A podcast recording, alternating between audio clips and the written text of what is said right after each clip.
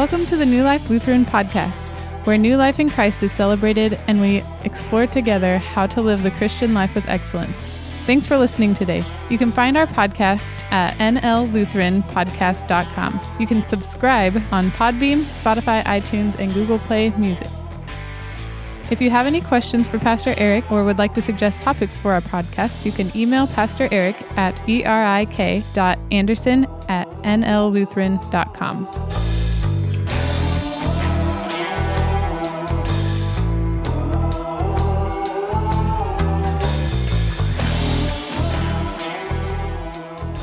right, everyone. Well, welcome to the New Life Lutheran podcast. Thanks for listening today. This is Pastor Erik, and with me is Pastor Ben, our lead pastor. And today we have um, we have a great new series, and it's going to be very very short, just a couple weeks. Um, and we got done with our life group series. Uh, we wrapped that up last week. Um, it was a great series. We went through a lot of really good information. Um, that was kind of meant for training for our life group leaders and those who are in life groups to get an idea uh, and to get some resources for what they're doing. But now we're going to move on, um, and we are we are entering into this new season um, of the church calendar, a new season of the congregational life. Um, and in a couple weeks, we're going to um, have our Ash Wednesday service, and that kicks off the season of Lent. So I wanted to take a, a brief interlude for a couple of weeks uh, before Ash Wednesday and just talk about Lent, what it is, um, why we do it. We have um, a lot of folks here at New Life. We're kind of in a unique position uh, for a Lutheran church uh, because we have a lot of people who did not grow up Lutheran, um, who did not grow up even in the church, and if they did grow up in the church, they grew up in a primarily kind of non-denom or e- more evangelical American evangelical flavor. So there are lots of things that we do um, that are new uh, to many of our new members um, and to many of uh, those people who are attending our our services. Um, and so some of these historical elements that we are engaging in that we uh, uh, continue to do because they're beneficial and because they help us in our spiritual life. Um, and so we want I wanted to explain Lent a little bit. Um, to our listeners, to our congregation, to especially help those who have maybe uh, never heard of Lent or they know it, it's it's a thing, but they don't really know what's going on. They know that McDonald's serves the filet fish during Lent, but they don't quite understand why that's all the case. So we're going to take the next couple weeks and we're just going to break down um, uh, kind of the historical background of Lent. Uh, we're going to look at some of the biblical uh, foundations of Lent, some of the spiritual benefits, and then we're going to talk about practicing Lent, how to like um, what things that we can do and how we can actually engage in some of these spiritual practices. So with me is Pastor Ben. Uh, hey, Pastor Ben, how you doing? I'm doing fantastic. Good. Um, so Pastor Ben and I, uh, we love each other. We enjoy working with each other, and the nice thing about us is that we have different strengths. Uh, we're both we both enjoy teaching, um, but kind of the what we're passionate about um, and really really enjoy engaging in is a little bit different. Pastor Ben um, is really good and uh, really uh, he knows a lot, very knowledgeable um, around history and why um, the historical development of particular things. And that's kind of a, a strength that he's brought, especially uh, not only to our Sunday morning experience, but also to the podcast, um, giving insight historically. Um, and I'm very passionate about Scripture and the development of Scripture, and um, what we're and what what that what the Bible has to say to us. So, um, not that we don't, you know, cross pollinate, but just in general, we we enjoy those two two areas a little bit. We're passionate about those two areas. So we're going to take this time, and uh, Pastor Ben is going to walk us through the historical development of Lent. Um, he's going to walk us through how it got started and and why the church practiced it and how we got where we are today. So I want to kick that over to you, Pastor Ben. Why don't you walk us through um, what where does Lent come from and why why do we do it? Sure. If you are not familiar with Lent, you've at least probably heard this kind of phrase of what are you giving up for Lent? And you you've probably even used it before sarcastically. I know I've I've used it before where someone's like, "Hey, let's go on a jog," and I'm like, "No, I, I gave that up for Lent," right? And uh, I grew up in a church that was maybe like yours, a more evangelical church, where we didn't practice Lent. So I always heard people talking about Lent, but I really had no context or or really any understanding of what it was. So I'm going to give you kind of the history of where it came from, and then we're going to walk all the way up to present day. so you can under, understand how it was practiced, how it is practiced, and, and really how it can be something that you can put into your life.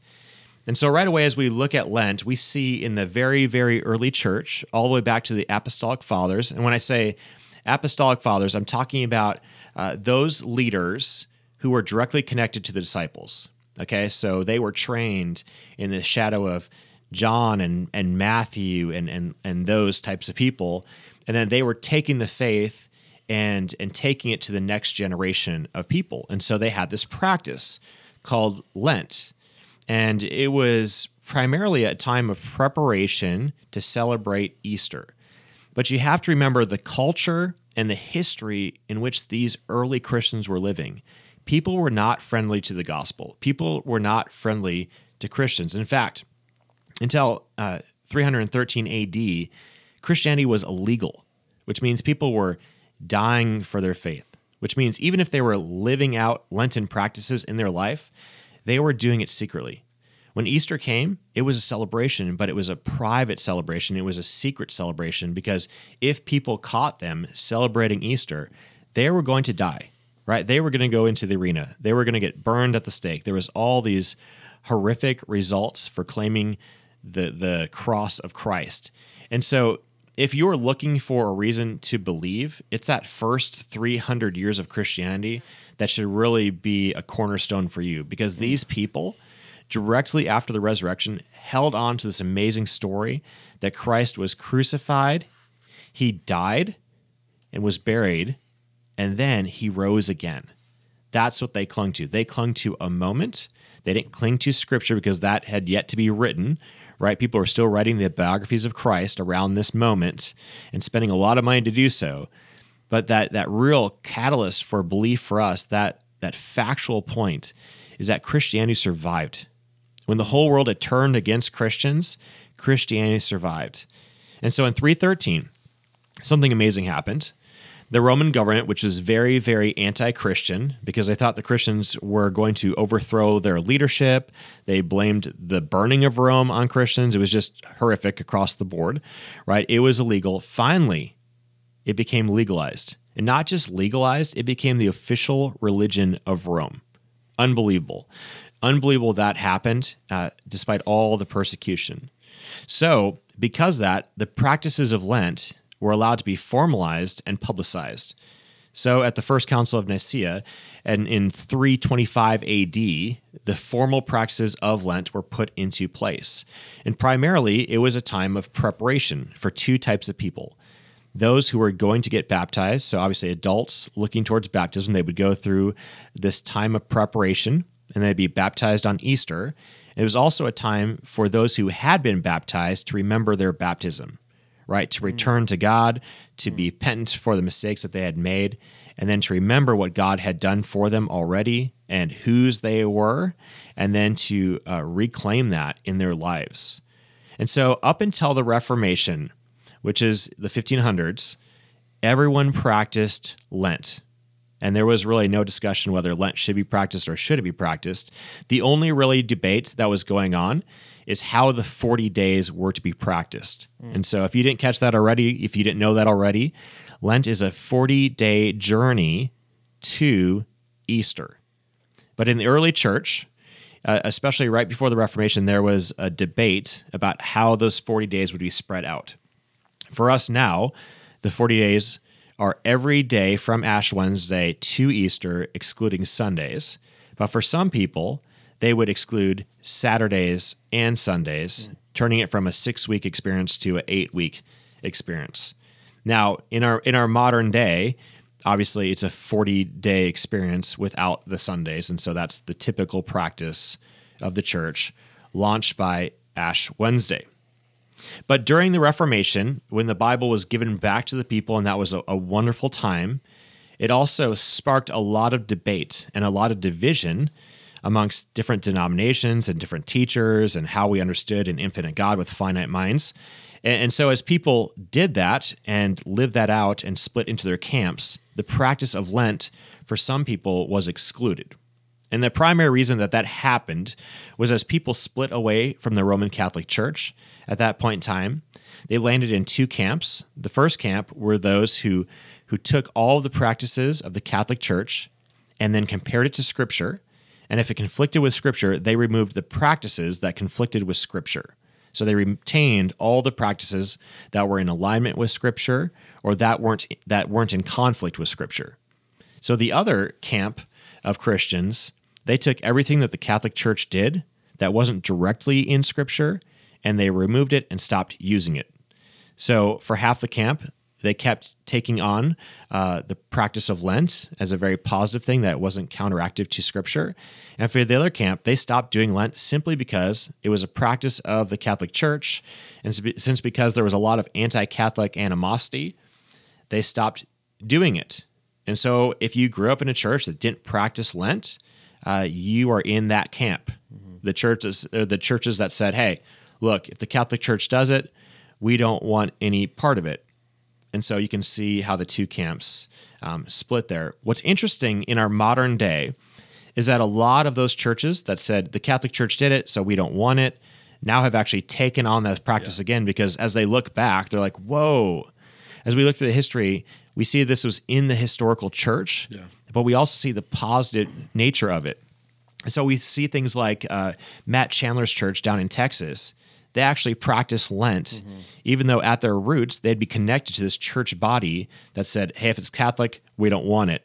But now they're seeing the benefit, and so they're putting it back into practice.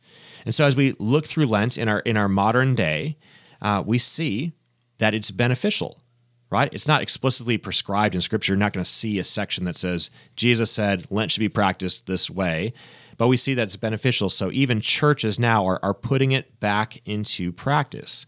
So, what does it look like to participate in Lent? So, once again, we look at its roots and we see that it was a time of preparation. And so we put prayer into our lives. We have penance, right? We repent of the stuff that we've done. And we also have elements of sacrifice. And so in the early centuries, these elements were put in, right? These are historical elements of Lent. And so in the early centuries, um, there was fasting. In fact, there were fasting rules put into practice that were incredibly strict. So, for example, um, these are some of their rules. They were allowed to have one meal a day, and it was only allowed in the evening, preferably at, at three o'clock. I don't know why three o'clock. Maybe because of the Trinity or the third day. I don't. I don't know all the correlation there, but it's at three o'clock, and they were allowed to have uh, one meal, but they were not allowed to have meat, uh, fish, or butter. Basically, this is the anti anti keto diet, if you're wondering, right? So all all carbs essentially. Only bread. Yeah, only bread. But basically, it was anything that they considered to be special, they they removed it from themselves. Now, this strict diet, this strict law, was actually kept in the church all the way up until World War II. Mm. And so now um, we have more common practices where we only fast specifically in, in, in the church in general on Ash Wednesday, which is a fast holiday, and also on, on Good Friday, right? And if you guys are really into Mardi Gras, that actually has its correlation to the day before Ash Wednesday, which is a day of repentance and fasting on uh, on the the day before, right? So Fat Tuesday or, or Mardi, Mardi Gras, you basically just live in excess, which of course is not a positive, by the way. So I'm not advocating that. That's right. Uh, but you live in excess and then you you fast the next day and you say, I'm really sorry for everything I did yesterday. You know, so it's just one of those things. So we, we see it playing out now in our more our more modern world. And if you have a Catholic friend, you know that they celebrate Friday fish fries. And the reason that they do that is because they have uh, they live meatless on Fridays, uh, meaning they can only consume fish. And so that's that's why McDonald's serves fish, and you'll drive past the Catholic church and they have these fish fries and all this stuff. But that is a form of fasting that they don't eat certain types of meats on on Friday. Which, by the way, Lent is my favorite time of year at McDonald's because I am a huge filet o fish guy. The white bread, the cold cheddar cheese, on the on the weeks old fried fish, man, it hits the spot. Hits the spot. Yeah, so it's kind of ironic, right? You kind of see how the evolution is gone. Um, but the, the bottom line is this is what we're doing. When we say we give up something for Lent, what we're trying to do is take something that we really enjoy, something that we crave, uh, a craving that we meet on a daily basis or a weekly basis, and we remove it from our lives, right? So, like right now, a great example is I, I am on the keto diet, so I'm on the anti early church fasting regiment, right? I, so I'm only eating like meats and cheeses and, and vegetables and stuff like that. And that's just a practice that I'm taking on. So I look better in the live stream at our church. uh, that's exactly what I'm doing. Um, but, anyways, as I do that, you can't imagine what it's like to go to a restaurant that I enjoy, like Pizza Ranch or Buffalo Wild Wings, and watch someone else consume pizza, which doesn't fit in my diet plan, or, or someone consume uh, boneless wings at Buffalo Wild Wings, which is some of my favorite food, but I can't eat that because there's breading on it. And, and so what happens is I crave that stuff. But in Lent, when we have those cravings, that's a way that we spark this the spirit of not only repentance but also prayer. So you give up something for Lent. So as you're living out your life and you have that craving, it actually you turn your heart to God in that moment man, I really want pizza. I'm going to turn my heart to God. And it's like this this natural red flag that pops up like, hey, you should be thinking about your creator. You should be thinking about your Lord. You should be thinking about your Savior. And so when I think about pizza, and I should pray, right? So I replace that craving with a positive thing. And so that's really what it is at its root is you give something up. And then when that craving pops up, then you turn your heart to God. And so it's this kind of just mechanism for us to stop and think. So you can you can see the history, and it really hasn't changed that much, besides maybe some of the, the strict elements of it. But it's something that's very historical. It's something that's very beneficial. It's something that most churches at this point in time are actually bringing back into play because it's not anti-biblical. Mm. And so if you're listening and you go to a Baptist church or you go to another church that doesn't use Lent as a tool, consider it. If you're a leader, put it into practice. Mm. If you're a member, talk to your pastor. See if they'll put it into practice. And if they won't, put it into practice in your private life mm-hmm. because it is historical, it is beneficial. And you can just imagine there's something in your life. Maybe it's a, a Mountain Dew or a Pepsi or a coffee, something that that you basically rely on. If you remove that from your life and if you prayed every time that you wanted a Mountain Dew, every time that you wanted a coffee, imagine imagine how much more communication that you'd have with God and that's what we're doing.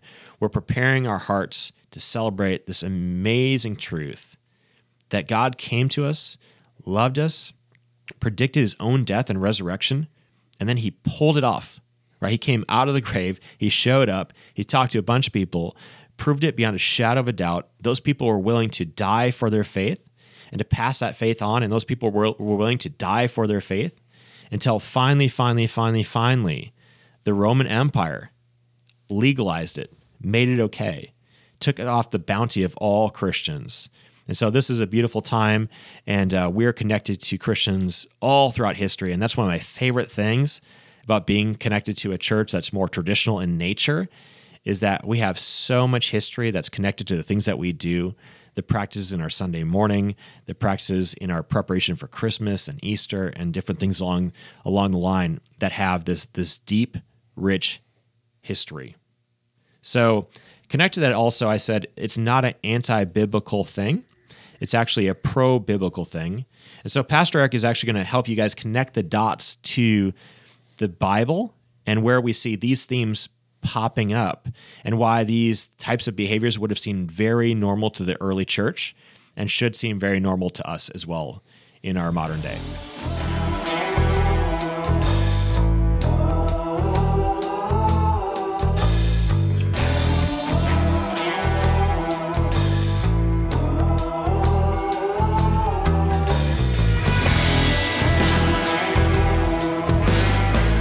Yeah, thank you. Uh, thank you, Pastor Ben.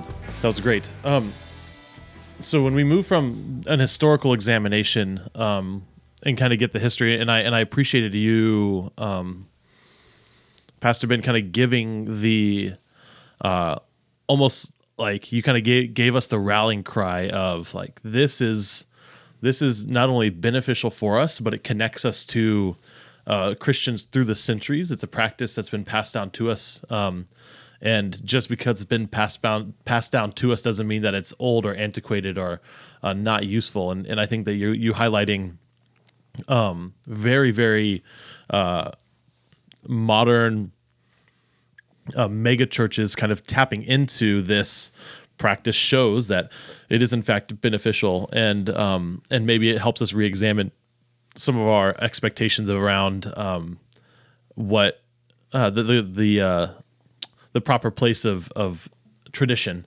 um, in our lives and in our church's lives. So thank you for that.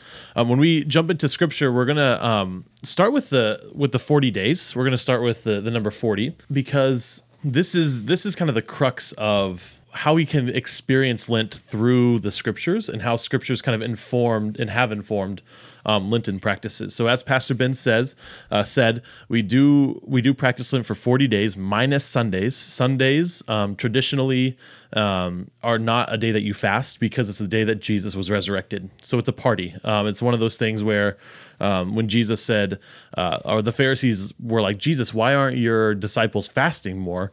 Um, he said, how could they how could they mourn and fast when the bridegroom is here?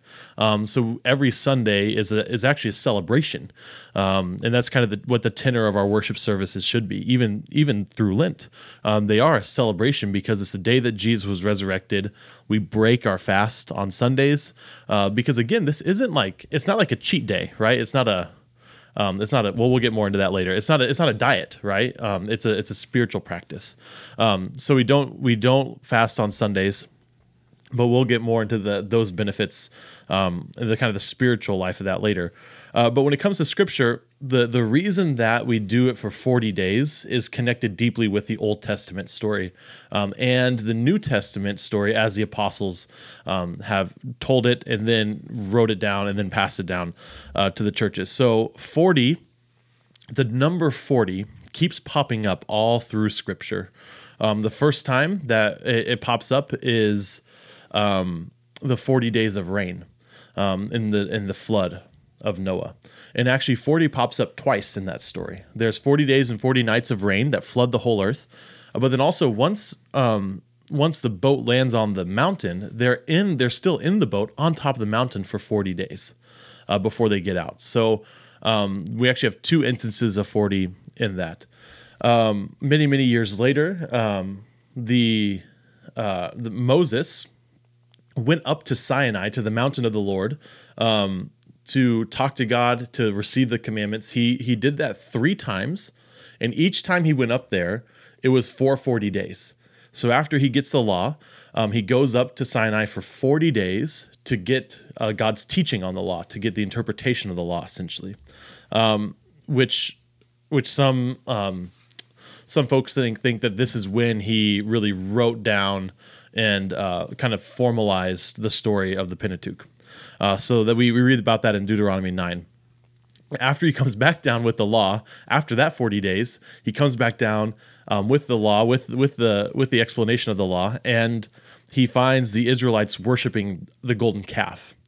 And then, of course, he smashes the law and like this whole that, that whole drama. He goes back up on the mountain, and for 40 days, he begs for forgiveness um, for the Israelites already breaking the commandment that they had just agreed um, to, you know, 40 days before to follow. Um, so he goes up and he begs for forgiveness um, for the people of Israel, um, and God. Um, he he says, okay, like I'll take it easy on you. then he goes back up onto the mountain later for forty more days uh, to pray for the people more. So he d- does a lot of petitioning, a lot of a lot of asking for forgiveness. Uh, during that during this episode, Deuteronomy nine and ten is when this is talked about. But there are three times that he goes up onto the mountain, and for forty days he's doing something, getting the law, praying for forgiveness, um, re kind of helping reinstitute the covenant that they had literally just gotten the month before, and then they broke. Um, in the law of the Old Testament, um, the jar that was used for ritual cleansing, um, which is called the mikvah, um, it was the amount of water that you had in there um, was a unit called uh, se'im, and it was 40 se'im, um, which is just a, and I think that that's something like 200 or 300 gallons. I can't remember um, exactly what it is. So this is where we see 40 all throughout the Old Testament. Um, these are the only cases; these are just some of the the major cases. But what we see here is that in each of these instances, in each of these forties, there's this change. In the story of Noah, there was a change of the world being under God's wrath to the world being under God's grace after he gives the rainbow and he says, I'm never going to wipe out the earth. I'm never going to destroy the earth again uh, because of its sin um, or people because of their sin. Um, there's that change. There's there's a there's a there's a, a new a new era, a new epoch of time has begun. Um, then of course the the 40 years of um, wandering in the desert, um, and I may, maybe I forgot to mention that um, there are 40 years of wandering in the desert as well, and um, after the Israelites show their lack of faith in entering the promised land, they have to wander for 40 years. Um, and that denotes a generation. 40 years is a generation. Um, so everyone who what not everyone, but almost everyone who who was faithless would have died by that time. So it's one whole generation past. There was a, a shift in time, like a different era, a different generation had begun. Um, the faithless generation to the faithful generation that entered the the promised land. Um, Moses on Sinai, those three times shows um, a shift from the Israelites um, receiving the law, um, not being under in covenant with with God um, in the Mosaic law to being under covenant with God and in covenant with God. And same thing with the forgiveness. We have they broke the law. Moses appeals for them uh, for 40 days and they're under God's grace. There's always this shift um, from one mode of being or one time frame or one epoch of time or era of time to another. As well with the ritual cleansing, you went from unclean to clean after you went through that ritual cleansing in the jar full of 40 sa'im of water. Um, there's so the 40 in the Old Testament, the theme that we see of 40 is kind of denoting this change from the old to the new, um, this transition from one era to the next, from one epoch of time to the next, from one time period or state of being to another. That's the shift that we see in the Old Testament. And then in the New Testament, um, Jesus uh, was very intentional about um, the things that he did um, and the way that he did them would harken back to um, these Old Testament stories. And in and in the three um, synoptic gospels, um, Jesus, after he is baptized, goes into the desert to be tempted by Satan for 40 days. And so, again, here we see another shift. Um, and, and especially in Mark, uh, Mark really kind of emphasizes the shift because as soon as Jesus leaves the desert um, after 40 days of being tempted, he proclaims the kingdom of God is at hand. So it goes from this, the kingdom of God is not at hand, to the kingdom of God is at hand. That's the shift, the the one time period to a new time period. Jesus before his ministry to Jesus during his ministry, where he's proclaiming and enacting the kingdom of God in its fullness in the world. Um, and that's a shift that we see. And then um, finally, there's there are 40 days between Christ's um, ascension um, from uh, to heaven to the time of Pentecost. Um, that's 40 days of waiting. He tells the the apostles, the disciples, to go and wait in Jerusalem. 40 days later, they receive the Holy Spirit. Here again, we see a shift from one mode of being, one time period before the gifts of the Holy Spirit, before the indwelling of the Holy Spirit in believers, to after. So 40 represents the shift of time um, and it's this is kind of how how it operates. Now, when it comes to the way that we practice Lent today, it it ties directly into this 40 days where Jesus is tempted. That's kind of the main image that we have when we think about our um, our time uh, of Lent because we we kind of repeat Jesus's work in the desert for 40 days being tempted by Satan and actually defeating Satan um, in that time and then enacting God's kingdom. And the thing that he does right before he goes into the desert to be tempted is he was baptized. And so this actually, uh, this Lent ties into baptism. Um, uh, historically, but also in the in the kind of biblical imagination of the church, um, we attach um, Lent to baptism which is why we start Lent with Ash Wednesday, which Ash Wednesday um, is is a festival of the church. Um, it's a uh, it's a holy day, and it marks the beginning of Lent.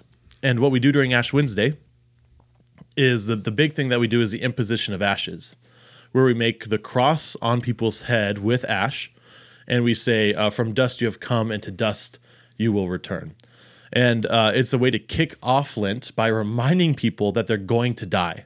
Um, and this um, comes from uh, a couple places in Genesis and in Ecclesiastes. Genesis 2 7 um, says, The Lord God formed the human from the topsoil or from the dirt of the fertile land and blew life's breath into his nostrils, and the human came to life. And then in the rebellion or the or the fall, um, in Genesis 3, verse 19, uh, God says to the man, By the sweat of your face you will eat bread until you return to the fertile land, since from it you were taking, taken, you are soil, and to the soil you will return. And then the um, author of Ecclesiastes, the teacher, he picks up on this theme in uh, in chapter 3 verse 20 and 12 verse 7 he says all go to the same place all are from dust and all return to the dust before dust and then this is chapter 12 before dust humans returned um, to the earth as it was before and the life breath returns to god who gave it so um, so from dust you are you have been brought up into life by God's grace. To dust you will return. You will die. And so we kick off Lent with this focus on death and this focus on um, our mortality. And again, this is all baptismal because before there can be a resurrection, there has to be a death. There has to be Good Friday in order for there to be an Easter Sunday. So we start our preparation for Easter by going through our own Good Friday experience, by going through our own face being faced with mortality. And we're reminded from scripture that we are going to die. And then we spend this Lent, this time of Lent, these 40 days, um, transitioning into this new way of being, this new mode of operation, this new epoch in time, and that is resurrection. And again, this is tied to baptism, um, and as and the kind of main text of baptism um, is Romans six four, where he says, "Therefore, we have been buried with Christ through baptism into death. Um, so, as Christ was raised from the dead by the glory of the Father, we too may walk in newness of life. Um, so we are we are buried with Jesus when we are baptized, and we are resurrected with Jesus when we are baptized. And so Lent is this long practice of of thinking about this change in us uh, where we kind of we die to ourselves, which is why we fast, right? We die to ourselves. We're reminded at the beginning that we're going to die. We spend 40 days um, keeping ourselves from from doing things that give us pleasure, um, and by engaging in practices that give us life. And then on Easter, we celebrate, we break our fast, um, and then we can we can enter into this new season um, of life where we celebrate the resurrection of Jesus and our own uh, resurrection hope um, and our own new creation as we are new creatures now. We kind of move forward from the year um, into into Pentecost after that. Um, so that's kind of the biblical background. Uh, the 40 is a big, big theme. Jesus' work in the desert is a big theme. The baptismal, the whole kind of overarching baptismal narrative of death to resurrection being extended um, to those 46 days with Sundays um, from Ash Wednesday to Easter. And, uh, and so that's the biblical background. And this is what's so cool about Lent, I think, is that um, although, yes, Lent is not talked about explicitly in Scripture, uh, but certainly the practice of Lent is informed by biblical themes.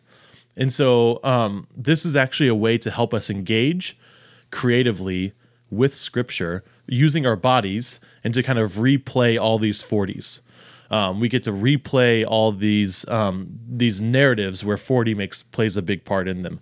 We our old self dies with those who died in the flood, and then we are resurrected, and we are given a promise by God um, after 40 days on the day of Easter. So we get to kind of be we get to kind of play out the narrative of Noah by our old selves dying.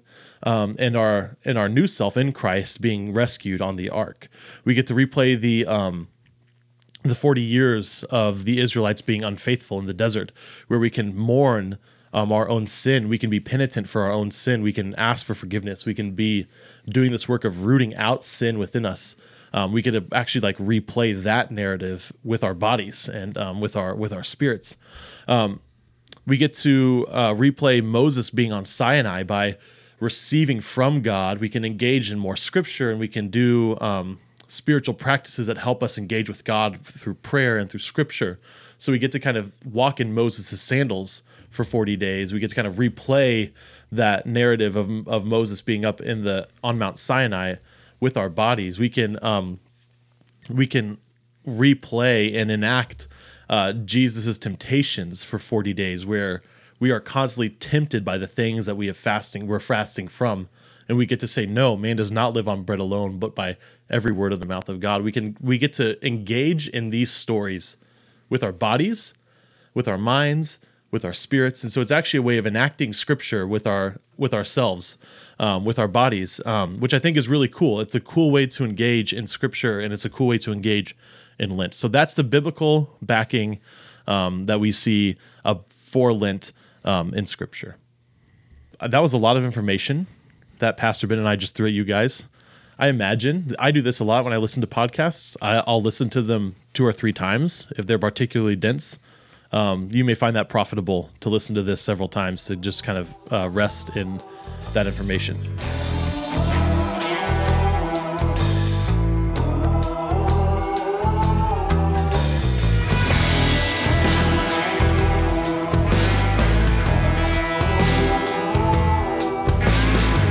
So that was a lot of information, but now I want to transition here uh, for the last few minutes. Um, Pastor Ben, can can we just talk a little bit about, and we've hinted at them, but I want to um, kind of like tie tie a nice bow around this, and let's talk about the benefits that we get from Lent. Let's just kind of rehash those benefits, um, rearticulate them, so that people can uh, feel like they want to engage in these practices. Yeah, for me personally, I think it's. I don't know if there is one uniform. I can probably put my finger on it. Benefit, I guess.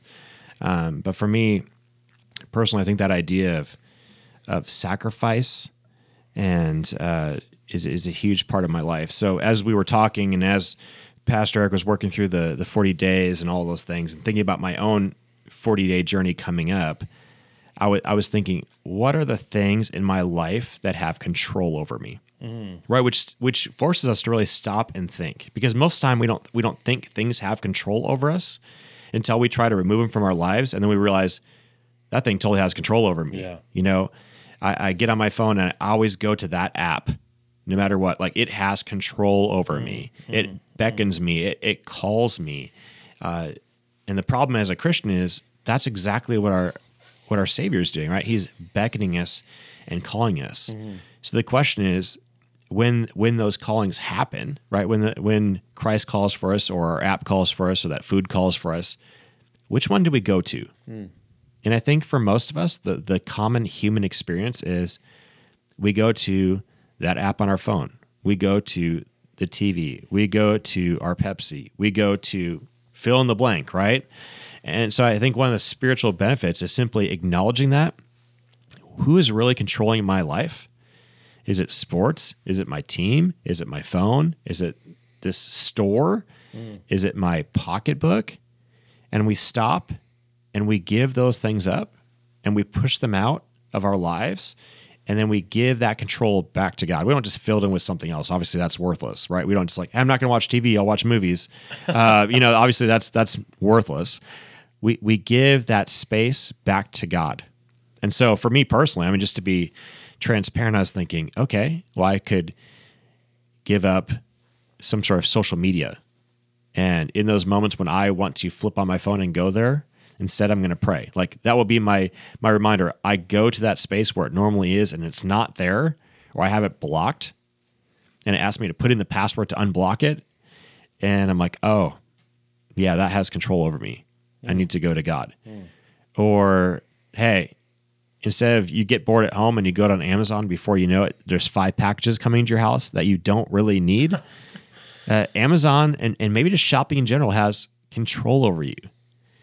you get home and you can't go to sleep unless you watch your show or at least a show or whatever that is, that has control over you. And so I think that one of the benefits for me personally is just stopping and thinking what has control over me, right? What has control over me? And, then taking an honest assessment of your life, especially in the Ash Wednesday experience, and, and letting that die. Hmm. Letting that die at least for 40 days, getting that, giving that control back over to God, and then building that new healthy pattern. So when you when you are resurrected, when Christ is resurrected on Sunday, we're resurrected with him. We we continue that celebration for the next number of days as we wait once again for that experience to repent, to remove, to recalibrate, and to go back to God. And I, I'm telling you, if you if you do this, if you take an assessment, you remove that from your life and turn to God in that area, you're going to experience some amazing benefit and feel so much closer in your relationship with Christ because you will be that much closer in your relationship with Christ. So this year, don't just say, "Hey, I'm going to give up this," and then you fill it with something else, right? I'm going to, I'm going to give up chocolate, but instead I eat caramel. Uh, give up something that has control over you, and give that control back to God, and and watch what He can do with your life. So I think that's one of the the core commonalities of the spiritual benefits of Lent. How about you, Pastor Erik? What kind of sticks out to you as a spiritual benefit during this season? Yeah, yeah. Again, I kind of I kind of mentioned this earlier, but um, I think it's tempting to look at Lent almost as like an opportunity to diet. It's like, oh, this is I'm doing the things that I should normally do. So it's like during Lent, I'm going to eat healthier. I'm not going to go to the fast food place and I'm going to have a salad. Well, you should be doing that anyway, right? Like you should be you should be eating the salad anyway. Um, and so I don't like to look at Lent um, as an opportunity to like quote unquote like do the things I'm supposed to do and you just like dedicate yourself for 40 days doing them. Um, I'm more like you. I, I I want to identify um, the the areas in my life where I'm experiencing um, a little bit of like blindness or deafness to God, um, or things that I'm like yeah filling um, filling myself with something instead of filling it with God. Um, so I like the image, and I talked about this last year during our Lenten Lenten services of of taking off and picking up. That we take off our old things and we pick up new things. Um, so I don't like the idea of just fasting, but I, I want to do. It, it should be fasting with something. Um, and so you add you add a practice that you don't normally do, um, and you you include that in there. So um, yeah, so usually um, I take Lent as an opportunity to trim back um, on things like social media. That's usually um, a kind of a, a, a weak spot in my in my life. Like most people today, where you just like just like you mentioned, you just go there, you know. Um, and before you know it, I'm flipping through Instagram and I'm looking at the pictures that I've already looked at twice today uh, because they're just not updating. You know, uh, there aren't any new posts, so I'm just going to look at the old posts. Um, so kind of limiting myself, and I usually just take those off of my phone, um, and then um, I have a program on my computer that locks me out of those on my work computer during the day. Um, so I usually use those two tools um, to just not engage in social media um, as often, and I find that to be helpful. And then instead of doing that, um, uh, doing a, a new morning prayer routine um, is usually what I add during Lent. Um, so instead of just my normal prayers, which are uh, pretty basic, um, they're just kind of like the Lutheran um, morning prayers in the in the small catechism. Um, I'll add something to that. Um, so I'll do more morning prayer. I'll take more time with that. So yeah, so I always try to like take something away and then add something that'll be beneficial. So um, I think that that's so don't take it as an opportunity to quote unquote do the things you're supposed to do anyway, like eating salad instead of uh, fast food. Like really think like uh, like Pastor Ben said, identify those areas that you're weak and um, identify those areas that you're filling yourself with something instead of God. Um, cut those things down or out, and then fill them instead with God, um, and not with just another another thing. So good. Any final thoughts, Pastor Ben? No, I hopefully you guys got some great benefit out of today. I know I did personally. And so whether you did or not, I don't care because that's something for me this morning. this is good for us. That's right. No, I, I hope you guys got something good this morning. Hope you learned some history. Hope you saw the biblical tie-ins, and then hopefully, hopefully, hopefully, you've already started thinking about these things of like, hey, what has control over me? What's not healthy for me? Uh, not in the diet sense, but just in the spiritual sense. Where do I need to move? Where is God calling me? Start having those conversations because when Ash Wednesday hits, uh, we want to put those into play. And uh, it, obviously, if not even sooner. But for all you who are celebrating, all of you who are celebrating uh, Mardi Gras and Fat Tuesday, um, you can wait until midnight, I guess, and uh, flip that switch on.